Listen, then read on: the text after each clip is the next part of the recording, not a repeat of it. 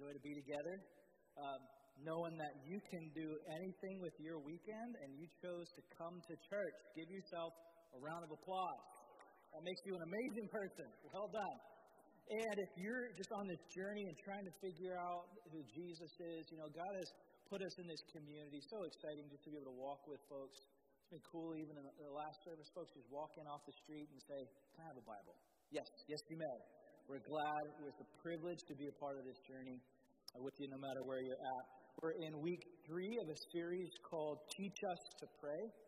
And what we're studying is an exchange between Jesus and his disciples, where they saw Jesus, they saw how he was preaching, and they grew up in a culture where they would have been praying and they would have seen the parents pray, but these prayers were the kind of prayers where maybe they were mechanical or cold, and now they're seeing Jesus pray to the Father, and it's not mechanical, it's not cold, it's something different than what they had experienced. And so they look at Jesus after following with him, and they're like, Can you teach us to pray, Jesus, like you have?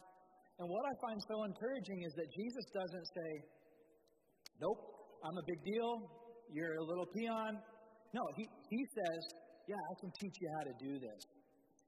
And, and, and so what that shows us is that when it comes to prayer, you know, there's actually something that we have to learn there. This is something that can be taught, it can be learned, which means that it's possible to do it right and it's possible to do it wrong. And that, that's not exactly what we've been taught. We've been taught, hey, there's no wrong way to talk to God, but that feels nice, but it's just not biblical at all. So Jesus actually shows us, hey, this is how we pray. And what's fascinating is that when he, when he taught us, we have a couple instances of this happening in Scripture, and, and they're not identical each time. And, and, so, what that shows us is that it's not meant to be like this memorized thing that we just do over and over again, kind of our mind checking out, but it's supposed to be a model that we follow. And so, what we're doing is we're going through the model that Jesus gave us in what's called the Lord's Prayer and looking at kind of each heading, each line that he gave us, just trying to understand it. And what we find is that we not only learn about prayer as we do this, but we actually learn a lot about our relationship with God. We learn a lot about our own selves as we look at what Jesus taught us, how we relate to God. It's just a really powerful, powerful thing to study. And so we're, we're pressing into this and we're stepping through every line in this prayer. Last week we talked about our Father. Many of you may even know, know the prayer by that title, Our Father.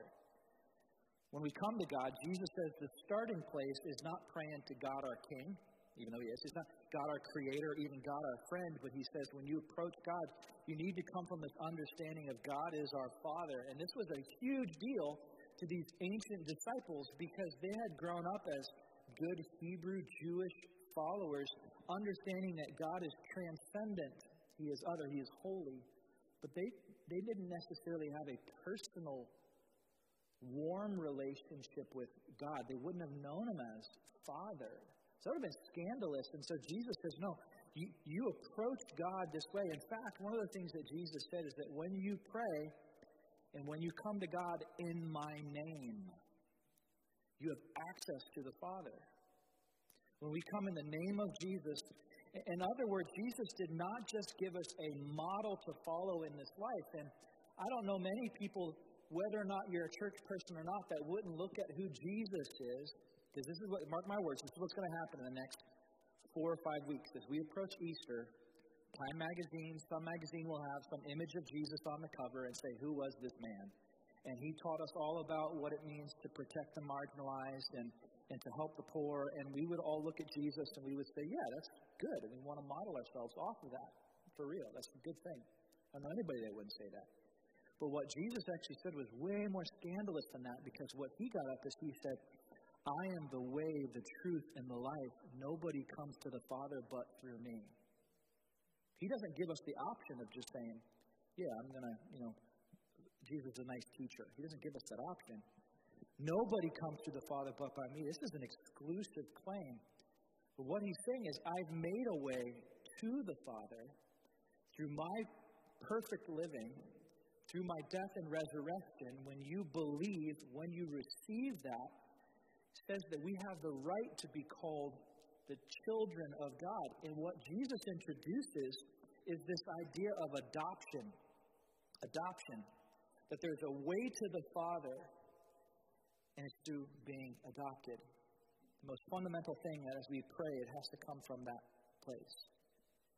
What Jesus said is that there's a way that we can approach God because it's not like a child, but we might approach God in a business relationship.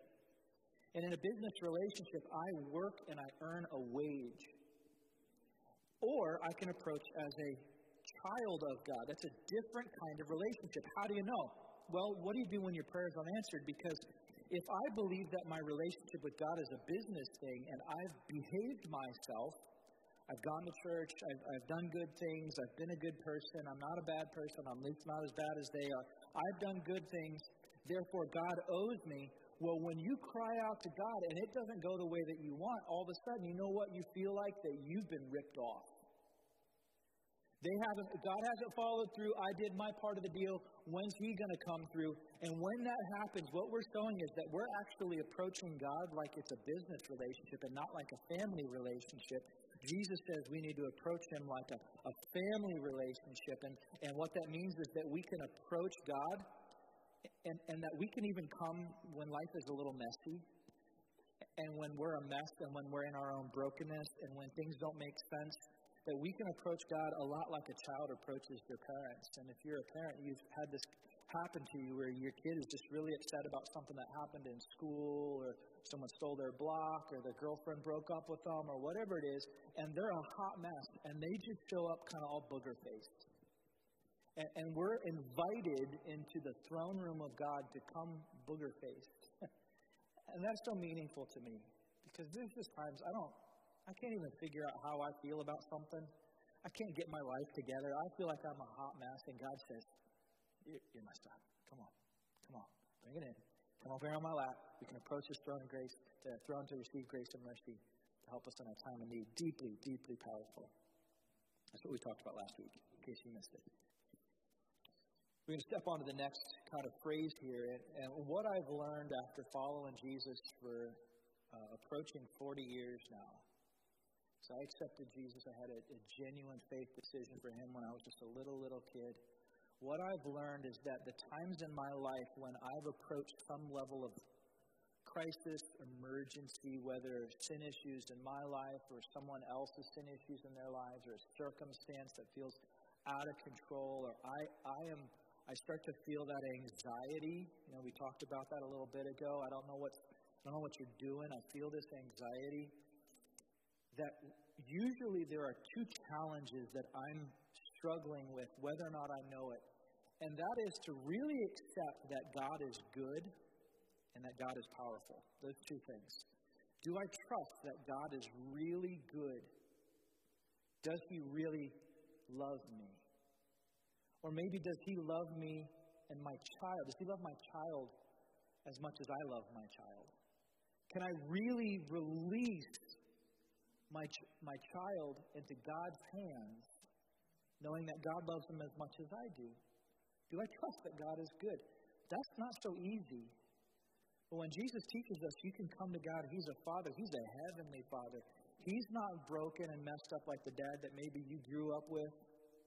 He loves you, He is good, you can trust His heart. So we struggle with is God good, but the other thing that we struggle with is is God really powerful? Or, or am I more powerful than Him? I can't release it to him because I want to have control, right? Like, so I got to manage this, and you know what helps me manage it? My stress, my anxiety. I'm going to crank that up, and if I really feel it, I'm going to bear down to control the outcome of this thing.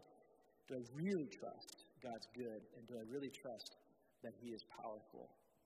These first two phrases, I think, really get at that.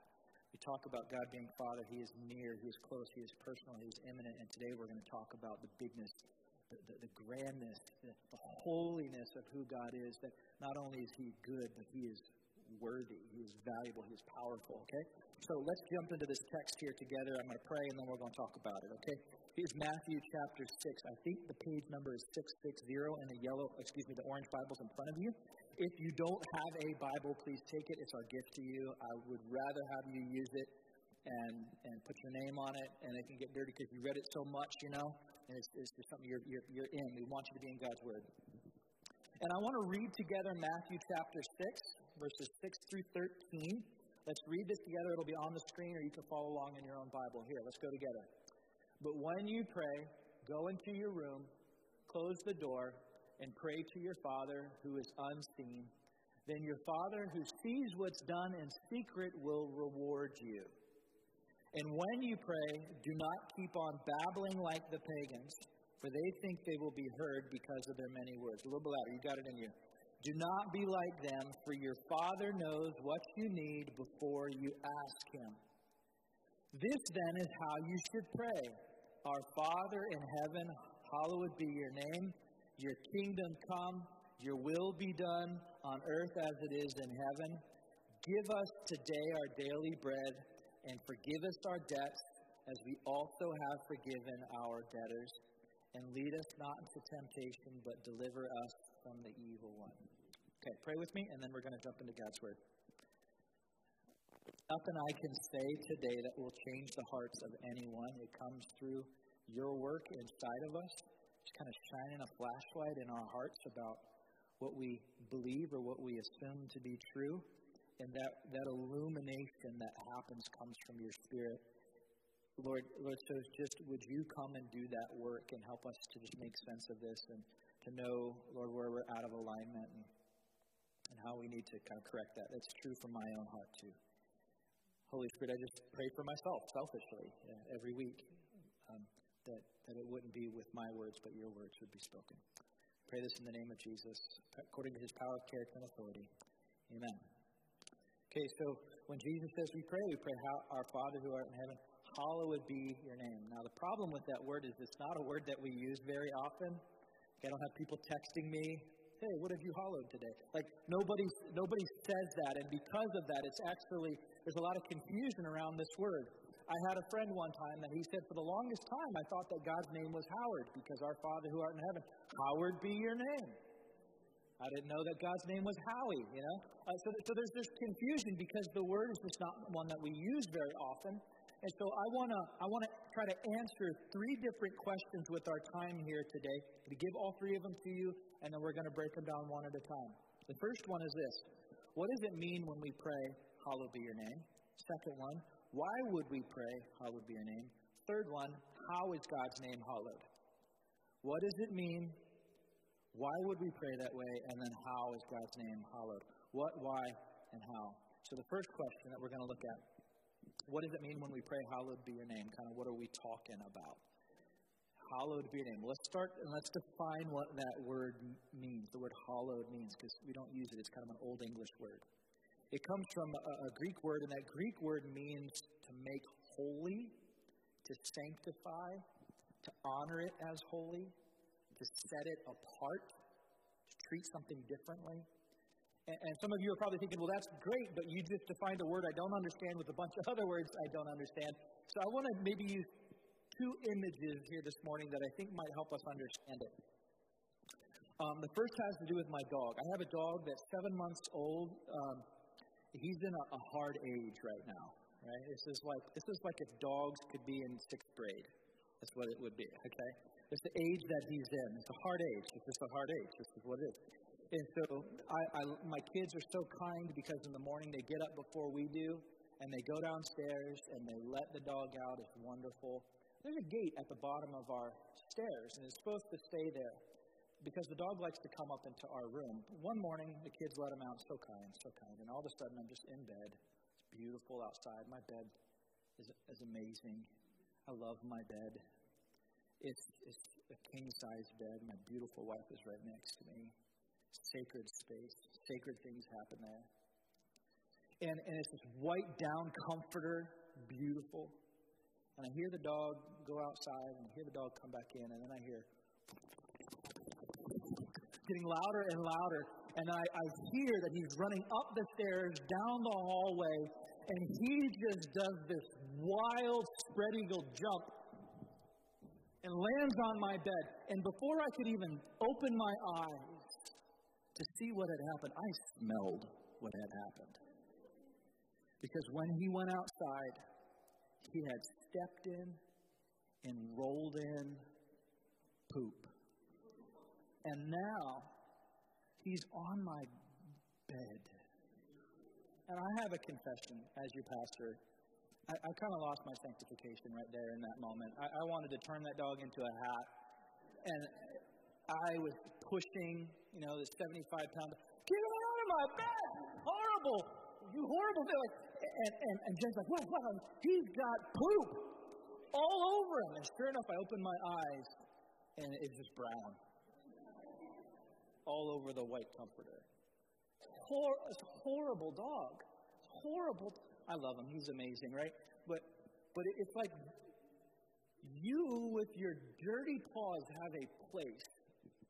And that place is the mat outside the door. That place, even when you know you need to be cleaned up, can be in, in, the, in the mudroom. That's why we call it a mudroom, you know. And eventually you need to even be in the shower. But you know where you shouldn't be? In my bed. Right? Like this is a sacred space. This is a holy space. This should not be defiled by your dirty, poopy paws, right? And yet, yet he did. It's a space that for us is set apart. It is sacred. It is other.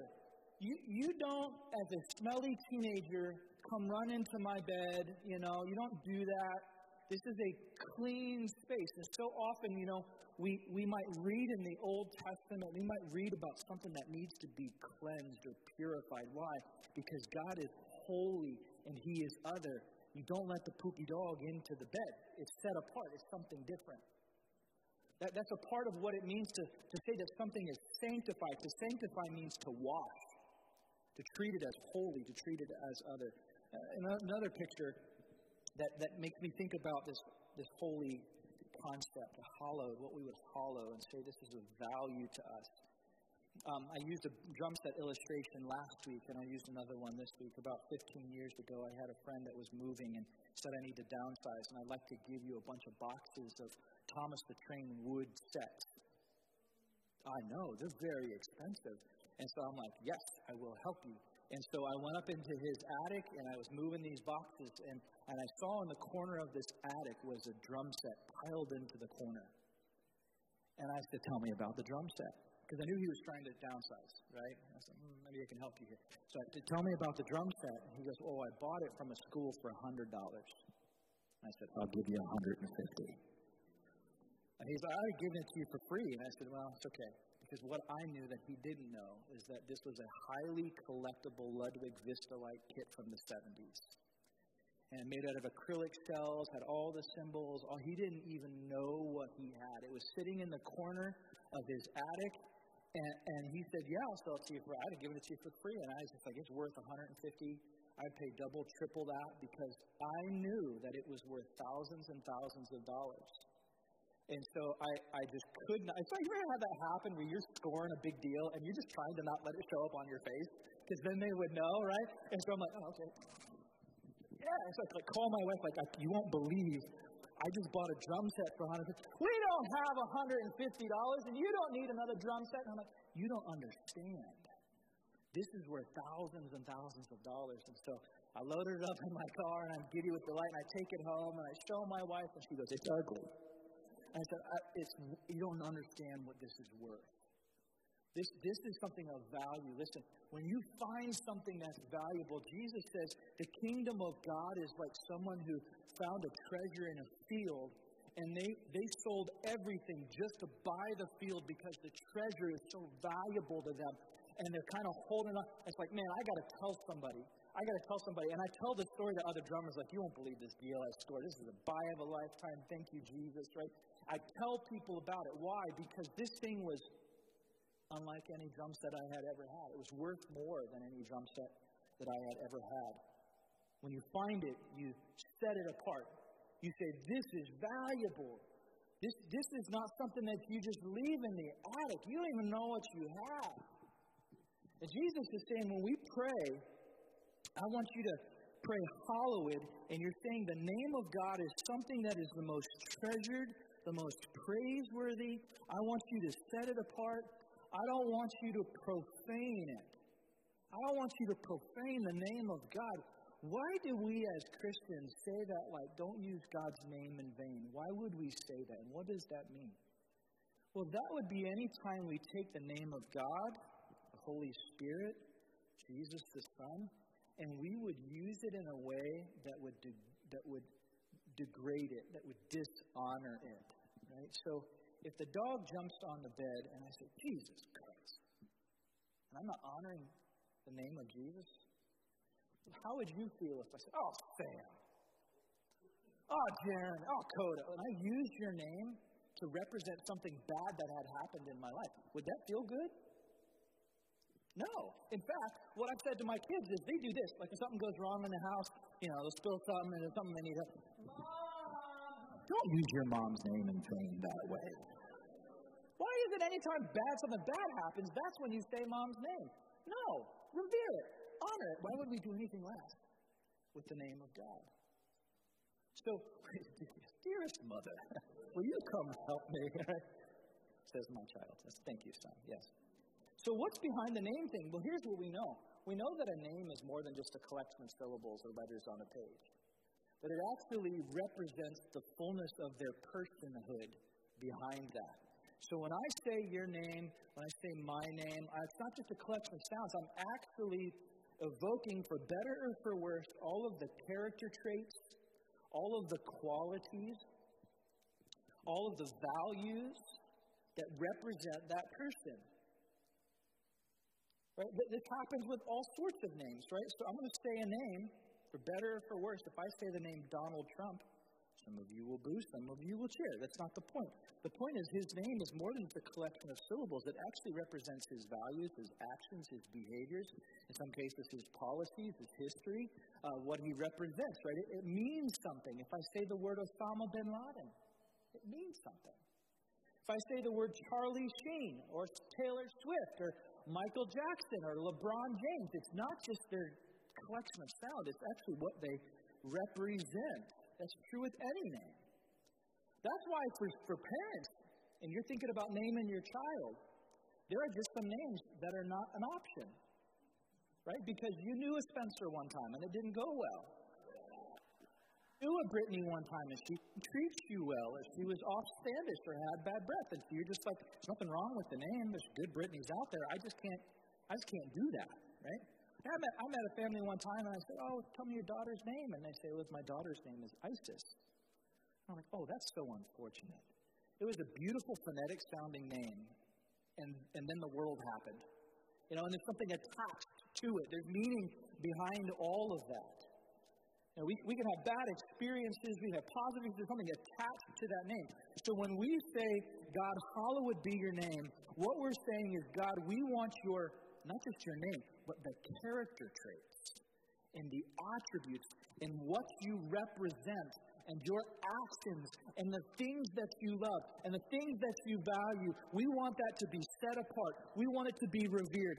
We want your personhood to be represented and to be supremely valued, to be the most precious thing. We're not going to profane it. We're not going to dirty it up. We're not going to misuse it. We're going to say, God, what you represent, your kingdom, is of the greatest value, and it should not be relished to the corner of the attic. It is worth celebrating. It is worth elevating. God, we want your name to be awesome. So we would say, God, in my life, would your name be revered as awesome? Would you be the most valuable, the most praised? In our church, God, you're more, you're more valuable. You're more valuable than finishing the renovations on the building. God, you're more valuable in our, in our family than, than that vacation home. You're more worthy than the new car. God, you're, you and what you represent in your kingdom are more worthwhile than my child doing back to back volleyball tournaments on the weekend. God, in our world, would you be seen as more awesome, more valuable than all of those things? That leads us to the second question why would we pray that God's name would be hallowed?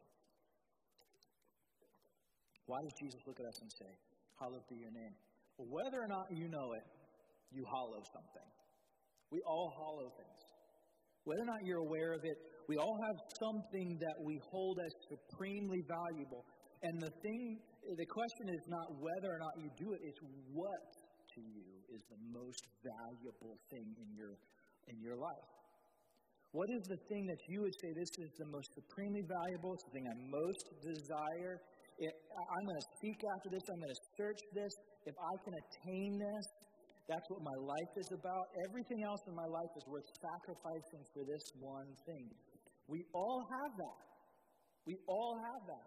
Our hearts are bent to hollow something. Whether or not you're a Christ follower or not, we hollow something. Something sits in the seat of hollowness and supreme worth in your life.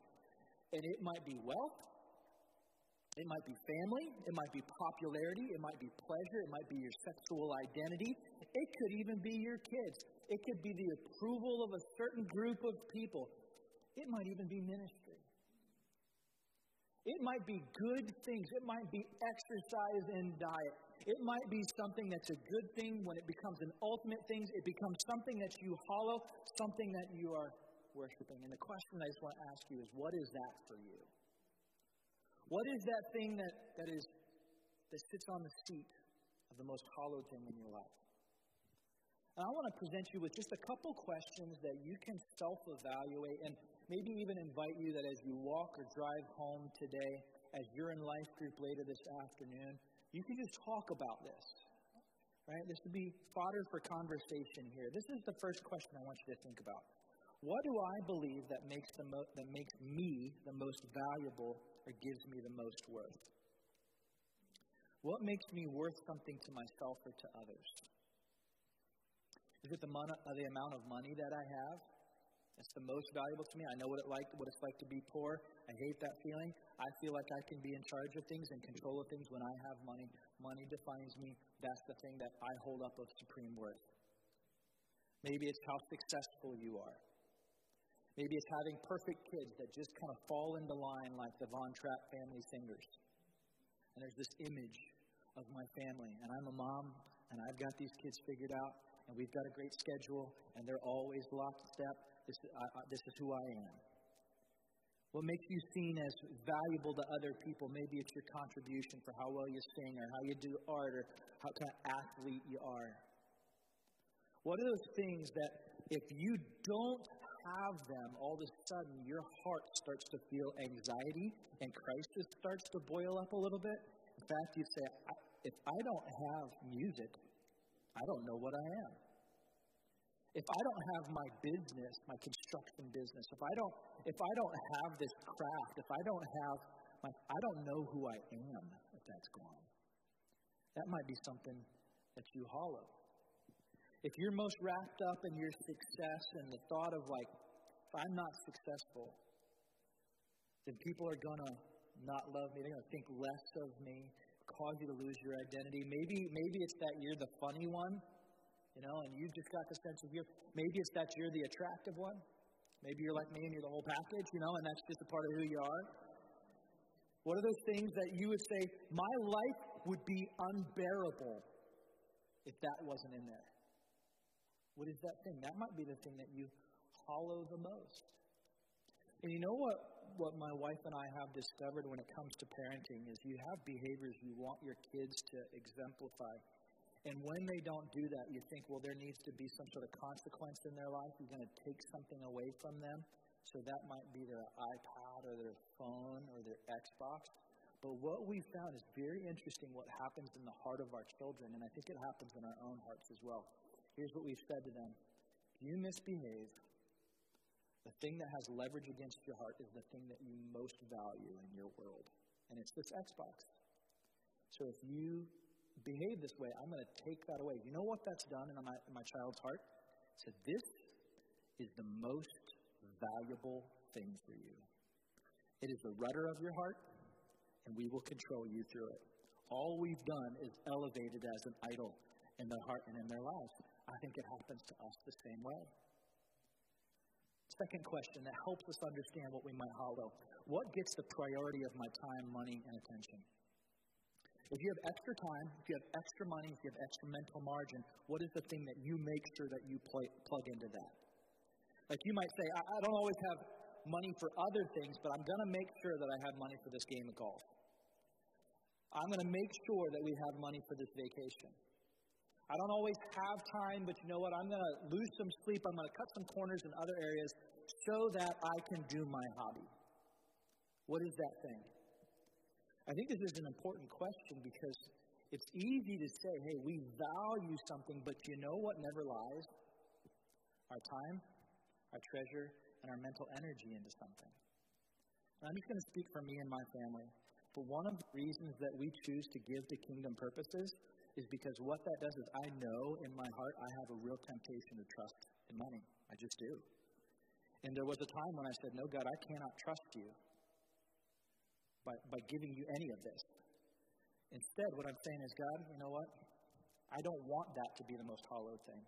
I'm going to voluntarily choose to say no to this and to give it to your kingdom purposes not so, not so that I'm seen as a good person, but because I don't want that to sit on the seat of, of, of hollowness in my own heart. It's a way that we do that. What do you find as most supremely valuable? And then here's another question Where do you struggle with bitterness? Where do you struggle with bitterness? Um, J.D. Greear is a pastor, and he wrote a book called The Gospel. And he wrote something that I've argued with. Have you ever read a book or like heard someone and they say something and you kind of start to argue with them in your head? Like, that can't be true. That's not true. That's not true. And I started arguing with him. This is what he said. He says, if you want to know what you hallow, look at your bitterness. If you want to know what your idols are, that was the language he used. look at your bitterness. So that's not true. That's not true. And so I said, okay, let me think about this. Where do I struggle the most with bitterness? You know what it was for me? I struggled in areas where there was ministry involved. Someone got in the way of it. Someone threatened it. I just couldn't forgive them. And I said, Oh, snap. He's right. That bitterness, that slowness to forgive, that I can't really let go of this, was tied to an idol in my heart.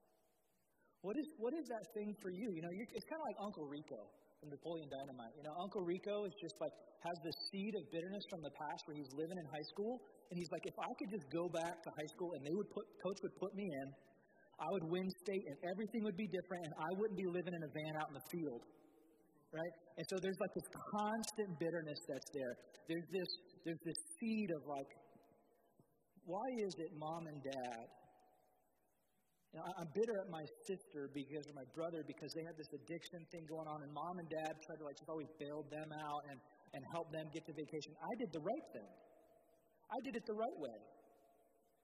And, and so there's this bitterness there, and you start to pull on that string just a little bit, and you start to realize, hey, my bitterness came from I actually want the approval of my parents. I want to be seen as I did it right more than anything. That's the thing that I supremely value.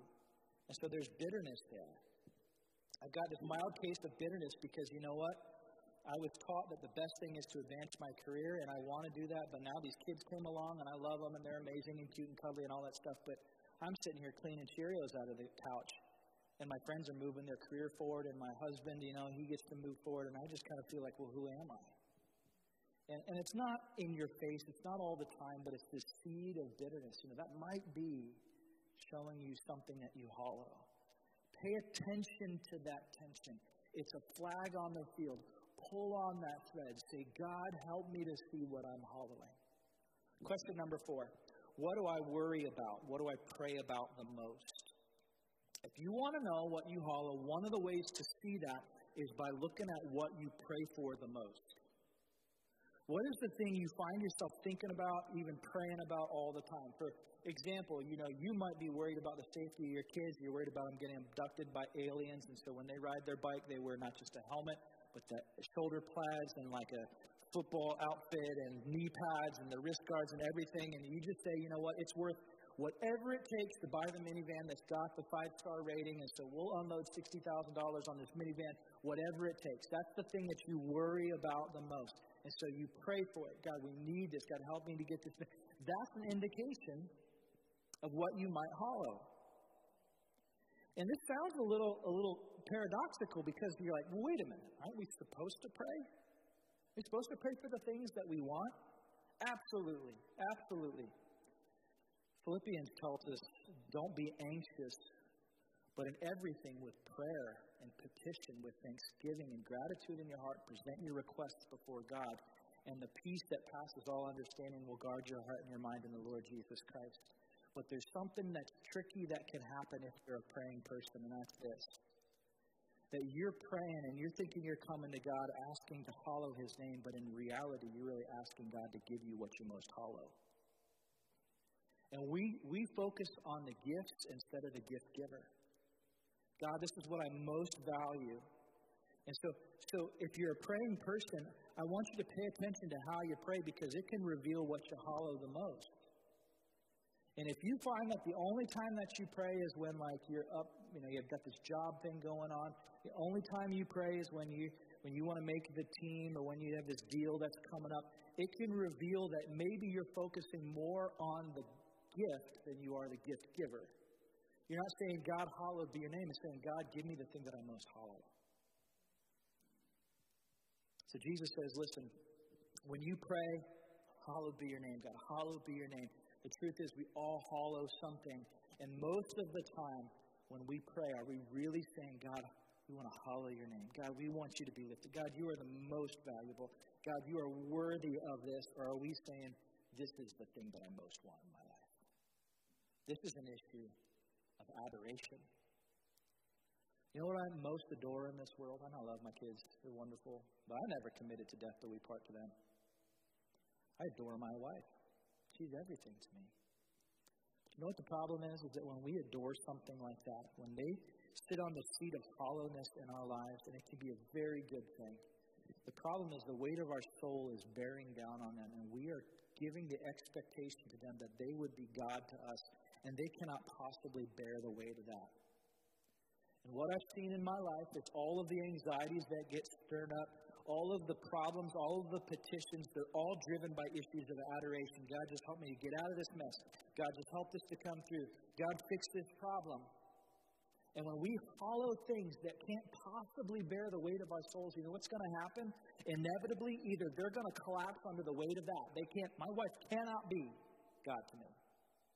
She cannot satisfy the deepest longings of my soul. She cannot be that person. Either she's going to collapse under the weight of that, or we're going to collapse under the weight of trying to control the situation and get the way that we want it to be.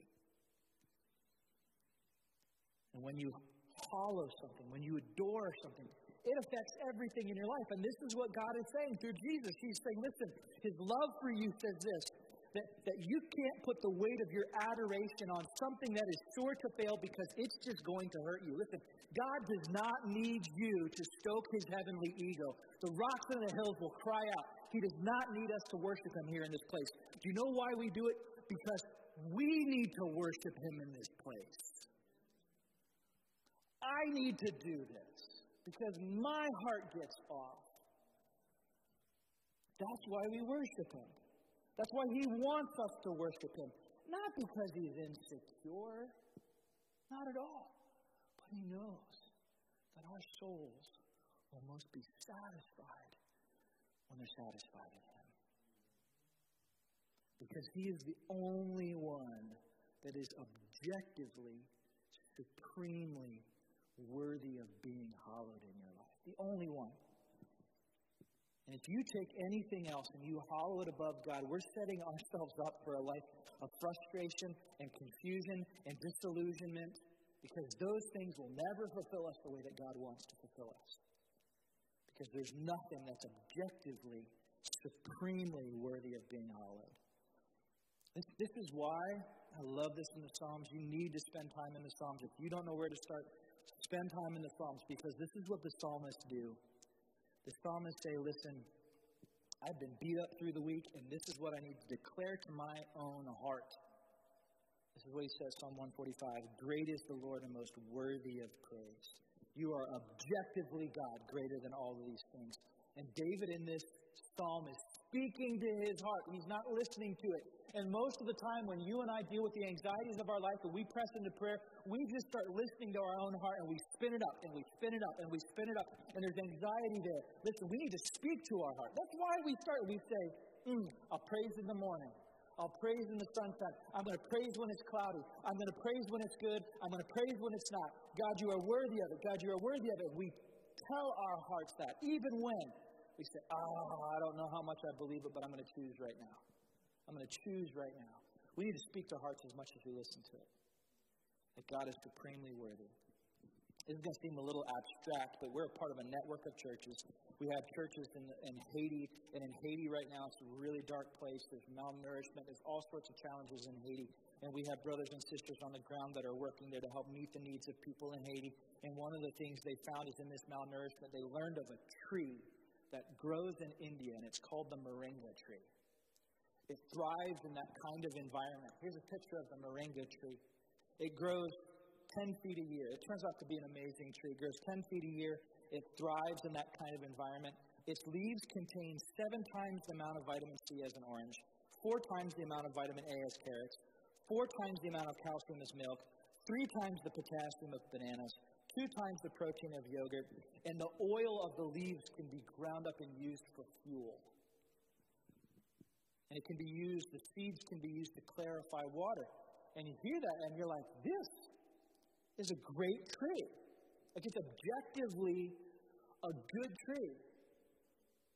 They said that they're having the hardest times getting these Haitians to plant the trees. And when you ask them why, they said it's because the witch doctors are telling them it's not a good tree to plant.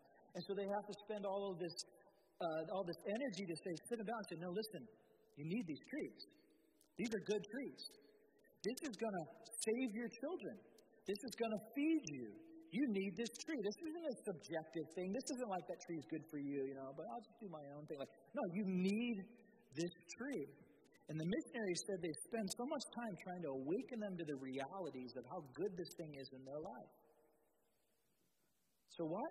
When it comes to God, and we say, Hallowed be your name, why would we pray that?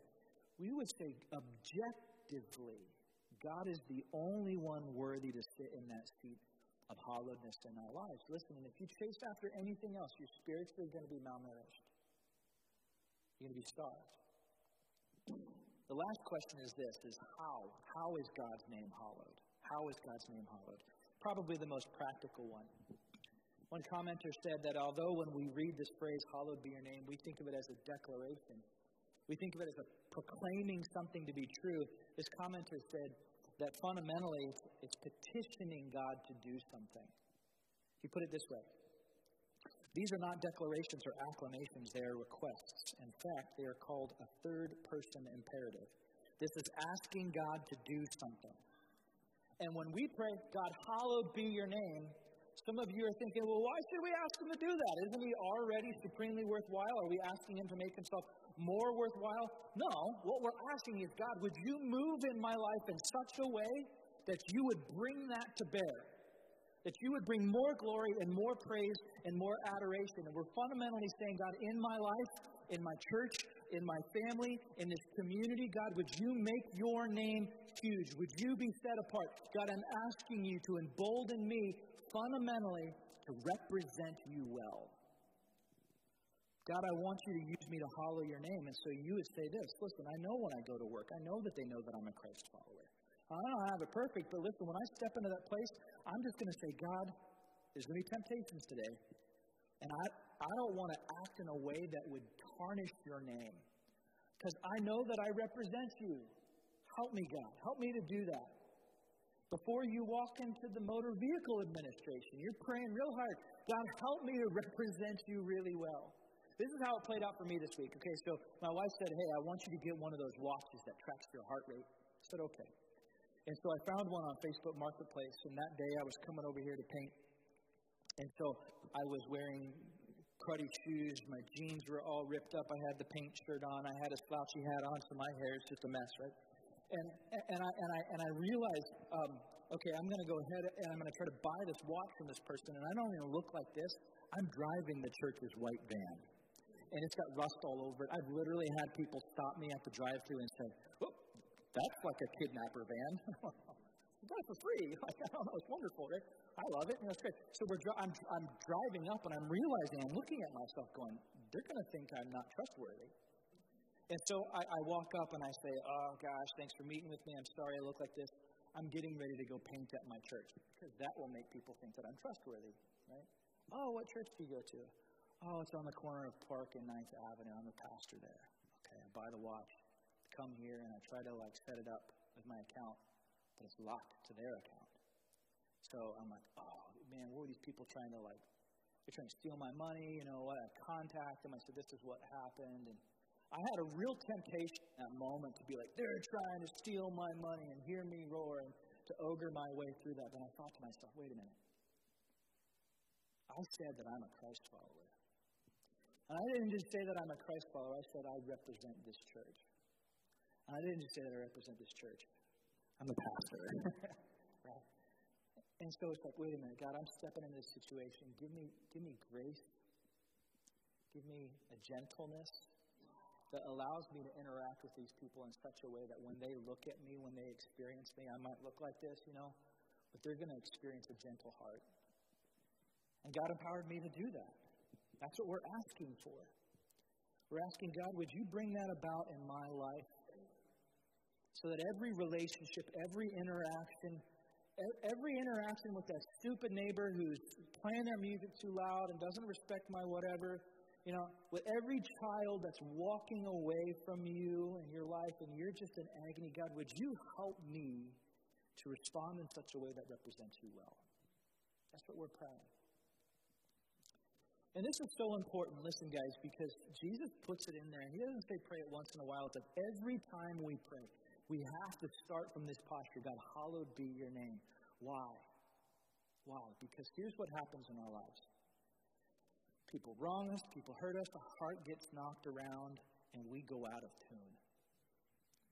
So, um, Ella, I'm gonna, I'm sorry, I'm gonna do this with your guitar here, okay?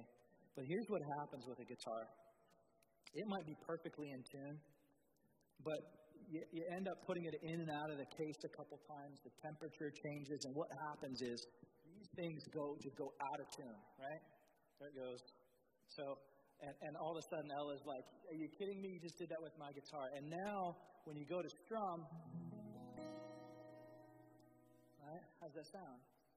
Yeah, and you see, but he says it sounds good. Here's the deal. I know instantly that it's out of tune.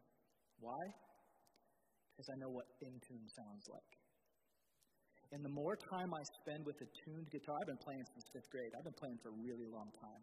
Ask the band. We'll, we'll, we'll be in the middle of playing. I'll go, Ella, your B string's out. Fix it. So you know what I do?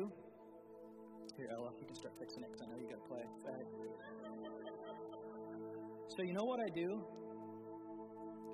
Before I get to rehearsal, I tune my guitar before I come up here to lead you guys, I tune my guitar. In between the worship sets, I tune my guitar. Why? Because it got bumped. It got strummed a little too hard. The temperature changed. It went in and out of its case. In between songs, you know what I do? I tune my guitar. In the middle of the song, you watch. There'll be times where I'll come and I'll cheat because I'll hear it's off just a little bit. And it, and it needs to be tightened back up prone to wander, Lord, I feel it. Prone to leave the God I love and hallow something else in my life. Here's my heart, Lord. Take and seal it, seal it for your courts above. Tune my heart to sing your praise. God, right now I'm so overwhelmed by this thing in my life, and I can't get past it, but you are greater and you are stronger. Tune me back to that. And when I don't know what to do with my child, when I don't know what to do with my spouse, when I don't know what to do with my finances, when I feel so overwhelmed, God, I want to be reminded that you are supremely worth it. You are good, are able. Tune my heart to that, God, I feel like I'm going to. How do you know what you've been hallowing? How do you know? What's most supremely worthwhile for you? What has a grip on your heart? What do you think, God, I can't do without this? And here's the invitation this morning, and I'm going to ask my, one our elders, John, is just going to close out our time of worship. But what I want to ask you to yet, but I just want to ask that kind of all of us just close our eyes. And, and God gave me a word last night when I was thinking about what to do to close this up, and, and He put the word uh, out of His word confession and repentance that when His His Word confronts us, and it has this morning, it's confronted me. Guys, I know what my heart hallows. It's ministry.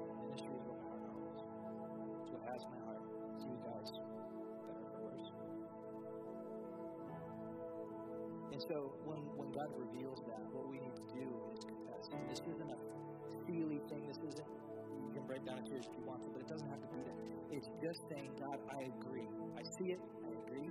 I want to turn the other direction. And you ask Him for help. That's it. I'm out of alignment. I need to be tuned. If I play a chord right now, if I try to pray, it's going to be out of tune. God, tune know that you're good and know that you're. So just spend just 30 seconds. Would you, whatever God revealed to you, and it, it may take time, that's fine. This next song is meant to be time for you just to do business with God. Would, would you just agree with God? This is what I call it. I repent. Fix it.